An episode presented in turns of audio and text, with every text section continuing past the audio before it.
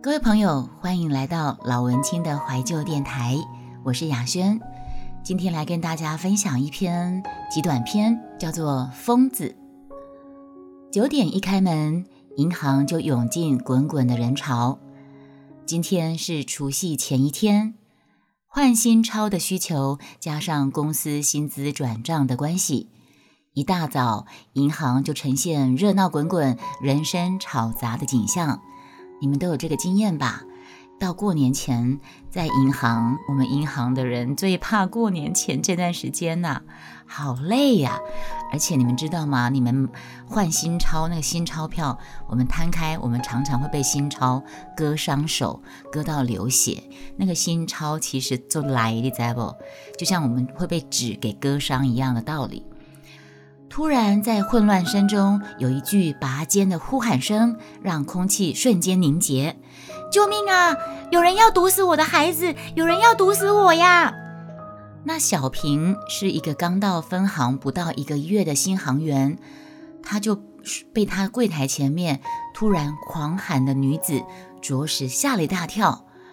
而旁边的老行员丽青姐早就已经见怪不怪了，她就低声跟他说。跟那个新来的小平，这个新行员说：“别怕，别怕，他又发作了，乡里会去处理他的，你不用担心。”只看到后方一个长长得敦厚慈祥的矮矮胖胖的女乡里，就迅速的来到柜台外面，刚才大声大叫的那个女子身边，搭着她的肩膀，温和的说：“哎，敏娟啊，来来来。”我来我们这里坐一下，喝杯咖啡。小妹一听到呢，我们银行会有小妹的，就是会有那个工读生小妹，她就听到了，赶快倒两杯咖啡送到贵宾室里面去了。然后银行里面又恢复了原先的繁忙，有很多吵杂声音啦，点钞机的声音啦，敲打键盘的声音，跟打印的声音，那个印章咯咯咯咯的声音，数钱、数钞、数钞机的声音此起彼落，好像刚才这个女孩子的叫喊只是众人刹那的幻觉，根本不存在一样。那中午短短的休息时间。小平就很好奇地问起早上在外面狂叫的这个女孩子的事情，终于大概知道她的故事。她的什么故事呢？刚才在外面大喊说有人要毒死我小孩的这个女人叫做高敏娟，她是台大外文系毕业的哦。台大外文系毕业的高敏娟，婚后有一男一女。然后夫妻很和睦，一家幸福美满，跟着在老公跟小叔合作的贸易公司上班。几年来生意很好，业绩蒸蒸日上。然后当初向银行借贷的创业贷款全都还清了之外，还要买房换车，年年营收持续增加，前景看好。可是却想不到，想不到什么事呢？不料某天晚上。高敏娟她先生在应酬之后返家路上心肌梗塞，在送往医院途中就过世了。那高敏娟这个敏娟，她无论如何就是不肯相信，说好明天一起要参加大女儿幼稚班毕业典礼的老公，怎么一句话都没有交代的就这么离开人世？她一夜之间完全崩溃，一夜之间完全崩溃了。你们有没有发现这种这种情况？因为你你如果是久病拖了很久，你会有心里有准备，更何况他是完全没有心理准备，一下子心肌梗塞，而且又是夫妻感情和睦，家庭很幸福美满，一切都很好的情况下，突然说走就走，这种打击是很大的，一夜之间就完全崩溃，他就住进疗养院。那在疗养院住了几个月之后呢，他的精神状况就时好时坏。好的时候，他离开疗养院之后就回家了嘛，因为毕竟还有两个小孩要照顾。那在正常的时候呢，他也会到公司上班，来银行转转账、汇汇款之类的，然后跟我们之间行员会闲扯、闲扯、闲聊。有时候精神状况不佳的时候，他来银行就会跟我们银行哭诉，说自己老公是被害死的。然后近日情况到过年，你们有没有发现，曾经就有人说，越到过年的时候，很多症状，很多有毛病的人都会渐渐发作，在呃，不管是精神状况不好的，或者是呃有一些高血压、心脏病的状况的人，在越靠近过年、农历年这个时候，好像是说一个关卡，这个时候特别容易发作，所以家里有长辈的时候，这段时间要特别注意，就是这个道理。到了这个这段过年期间呢，她情况更加严重。这个高敏娟呢，她以前总是打扮的整整齐齐，化着清雅的淡妆的她，最近来银行，不是蓬头垢面、衣着凌乱，就是脸上堆积着很浓的颜色。她化妆化得很奇怪，然后穿着层层叠叠、跟气候不相宜的衣服。天气很热的时候，她穿的很多；天气冷的时候，她穿的很少。然后不然就是一层踏一层的很奇怪的打扮穿着就对了，就是一副萧笑疯疯的样子，疯癫的样子。他在柜台前面，他可以前一秒钟对你笑眯眯的哦，下一秒钟就马上哭了，跟你说有人要对他跟他的孩子不利，有人要害他跟他的孩子。然后那个小平就直接问：难道他没有娘家人可以照顾他吗？那那个丽青姐姐就就跟他说没有，因为他娘家妈妈早就过世了，娘家爸爸身体也不好。独居了几年，前几年他爸娘家爸爸就到美国跟弟弟还有弟媳住在一起了，然后他大哥一家人也都住在美国。我刚刚不是说这个高敏娟他们的家，他的学历很高，他其实他们家的人都是也算是都高学历，然后都都移民到美国去了，所以在台湾他等于是没有娘家人的。那小平就又问了，那平常是谁照顾他们呢？呃，丽青姐就告诉小平说，就他的小叔跟小婶住在附近，呃，就近看着吧。他小叔小婶也跟我们银行往来啊，跟大家都很熟，人都很好的，每次都会来送礼，呃，都会说啊，敏娟给我们银行造成麻烦了，常常在银行大吵大闹了，都是我们很包容，很很谢谢我们。丽青姐就说：“他们的小叔小婶是很客气的一对夫妻呢。”好，就那天的事情就到这边为止。过了一星期，他又精神奕奕地出现在小平柜台前，伸手将一大束的剑兰送给小平，就说：“哦，这花送给你。”小平不敢拒绝，就赶紧接下来花，顺便拿下了那个敏娟要办的转款啊、转账啊、汇款的文件，低头办着。就听到那个高敏娟继续说着说啊，今天是我老公忌日，我刚才去给他烧香了，他最爱剑兰了。你看这个花很美吧？旁边同事一阵低笑声。小平看了剑兰一眼，想到这个花是从坟地上拿回来的，心里就毛毛的。敏娟就笑着说：“小平你别怕，这束花是我另外买的，给我老公的，我留在山上了。”突然，敏娟就向小平招招手，那小平只好站起身来，凑近那个敏娟，在她耳旁边轻轻地说着：“仔细听哦。”敏娟在她耳边旁轻轻地说着：“我觉得你跟别人不一样，你会相信我吧？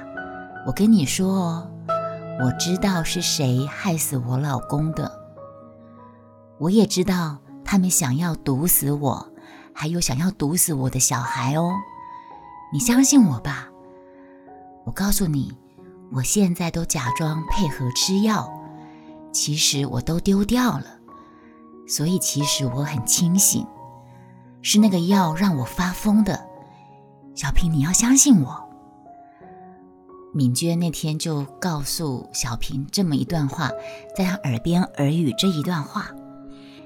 小平就听他这样跟他讲完之后呢，小平就很自动的回头看着乡里一眼，乡里会意的就走了过来。小平就听到乡里劝慰那个高敏娟的声音渐渐远去。乡里跟敏娟说：“哎呀，敏娟啊，最近你是不是都忘了吃药啊？你小婶说你都不乖乖吃药，这样不好哎。我跟你说，没有人要毒你，没有人要毒死你跟你的孩子啦。”吃药是为了要治疗你的病，怎么是要毒死你呢？你想太多了。好了，过了一阵子的安静之后呢，突然贵宾室又传来女子激烈的叫声，乡里紧急的呼叫保全，同时打电话要敏娟的小叔小婶过来把人带回去，因为。敏娟，她又在情绪失控的在贵宾室乱摔东西，大吼大叫了。呃，这里先插播一下，这个故事是人设是真实存在，我银行工作的时候的一些人物设定，然后后面的发展是我发挥想象力把它编纂在一起的。嗯，我觉得何尝。或许是事实呢，我写的或许是事实，只是大家看到的都只是表象呢。好，那我们继续说下去。他又在经理的贵宾室又发作了，又大吼大叫，乱丢东西。那敏娟的小叔小婶就随着救护车来到银行，把敏娟强行架到救护车上。那小平突然觉得这个场面混乱的，让他头好晕哦。其实那个小平应该是我自己吧。是我自己的人设吧，OK。因为今天敏娟凑到小平耳朵跟他说：“其实我没有疯，其实我都没有吃药，其实我知道是谁害死我老公的，我也知道他们想要毒死我跟毒死我孩子，所以我后来都假装吃药，其实我没有吃药。”这样子，小平就觉得这个场面混乱的让他头好晕哦。小平就听到小叔小婶频频的鞠躬道歉，乡里不好意思，不好意思，又麻烦你们了，给你们造成麻烦了，把你们东西摔摔摔破了，看要怎么赔偿，我们来赔偿这样子，对不起，对不起。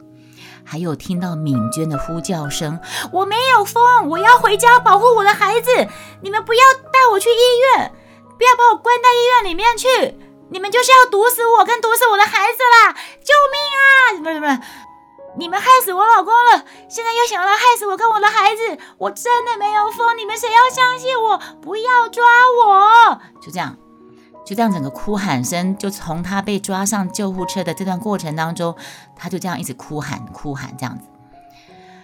整个下午的时间，小平都他都心神不宁的，还差点抓账，抓账就是账对不合啦。我在银行的时候曾经抓账十六万，就是我少了十六万。后来发现是我多付给人家十六万，人家领十六万的时候，我给他一次十六万，脑筋不清楚又给第二次十六万，所以我短少了十六万。这个之后再说。好，结果小他就小平觉得心神不宁，还差点抓账。那那个乡里就过来拍拍他说：“我跟你说，小平，喝醉酒的人都嘛说自己没有醉，疯了的人才会说自己没有疯。”你把那个花拿去丢掉吧，疯子送你的花你也收啊！乡里就跟小平这样说了。小平心里总觉得，他总觉得哪里怪怪的，胸口也闷闷的。然后呢，故事快到尾声哦，然后他就接到朋，刚好接到他朋友叫纯芳打电话来的电话。纯芳是某一间医院的护士，约他下班后一起吃个饭吧。他想刚好就吃个饭聊聊天吧。今天发生的一切事情让他总觉得哪里怪，他需要一个人说说话聊聊天。在附近茶馆，纯芳就说：“哎，小平，我听我今天经过你们银行，下午的时候闹哄哄的，是怎么回事啊？你知道我看见谁了吗？”小平就说：“是谁啊？”嗯，那个纯芳就说。你们要仔细听哦，你们要仔细听哦，他的朋友小平其实有点心不在焉，他就说：“你看见谁了？”纯芳就说：“你还记不记得很多年前我跟你说过，我们医我们医院有个护理长，因为偷窃神经毒液被起诉判刑，后来因为私下金钱和解的那件事情吗？”小平就说：“嗯，好像有。”你那时候好像说那个护理长背景很雄厚，爸爸是议员什么的，对不对？好，那个纯芳就继续跟小平说，那个议员现在已经变成立委了，而且娘家还经营一些药品买卖。其实我跟你说，说好听点是药品，说难听啊，其实是非法的毒品吧？我觉得。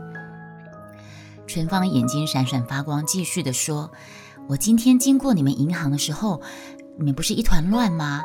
我就看到那个护理长发生事情，后来被离职，偷我们那个医院的精神药，呃，那个精神毒液的那个护理长也在你们银行里面呢。”小平就不经意的问：“说是谁啊？”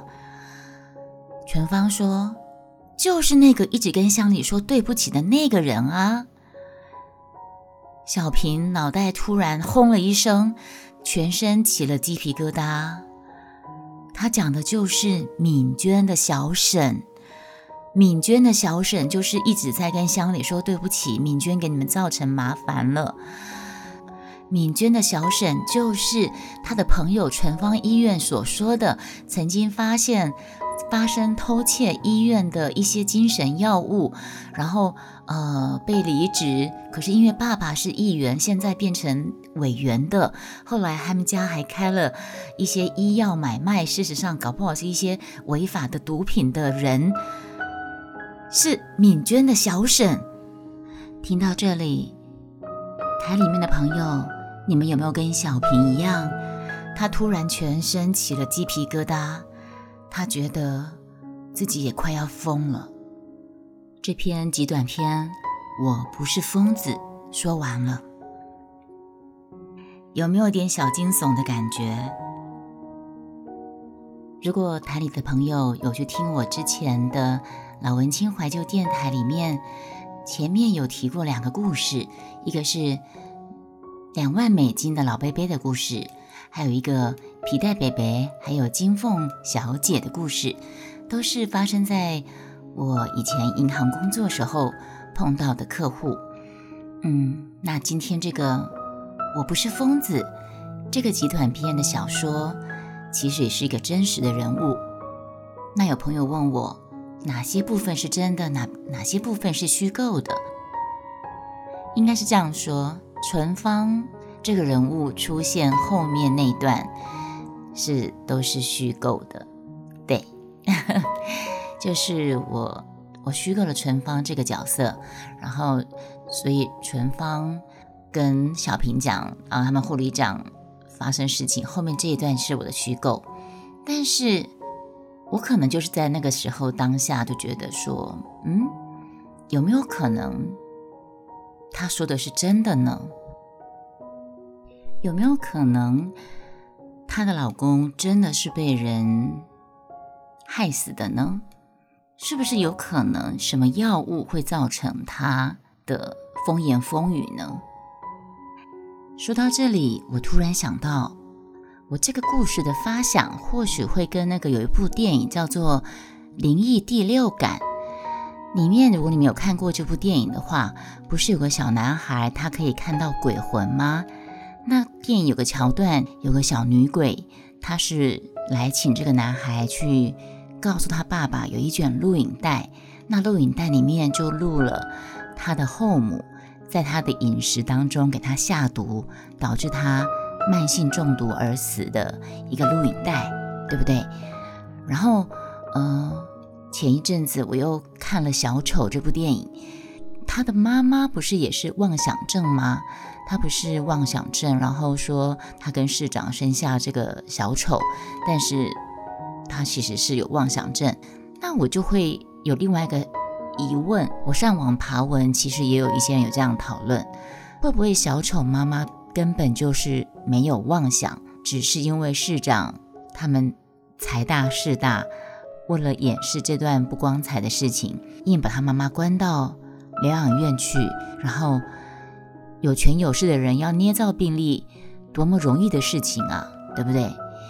前几天开台跟大家分享这个故事的时候，就有听众笑说说：“哦，原来我才是小丑的编剧。”开玩笑的，因为呃，我这篇《疯子》是写在二零一一年，欧美那个小丑电影它是去年的电影嘛，但是不过它也是很多年前的漫画吧，漫画改编的。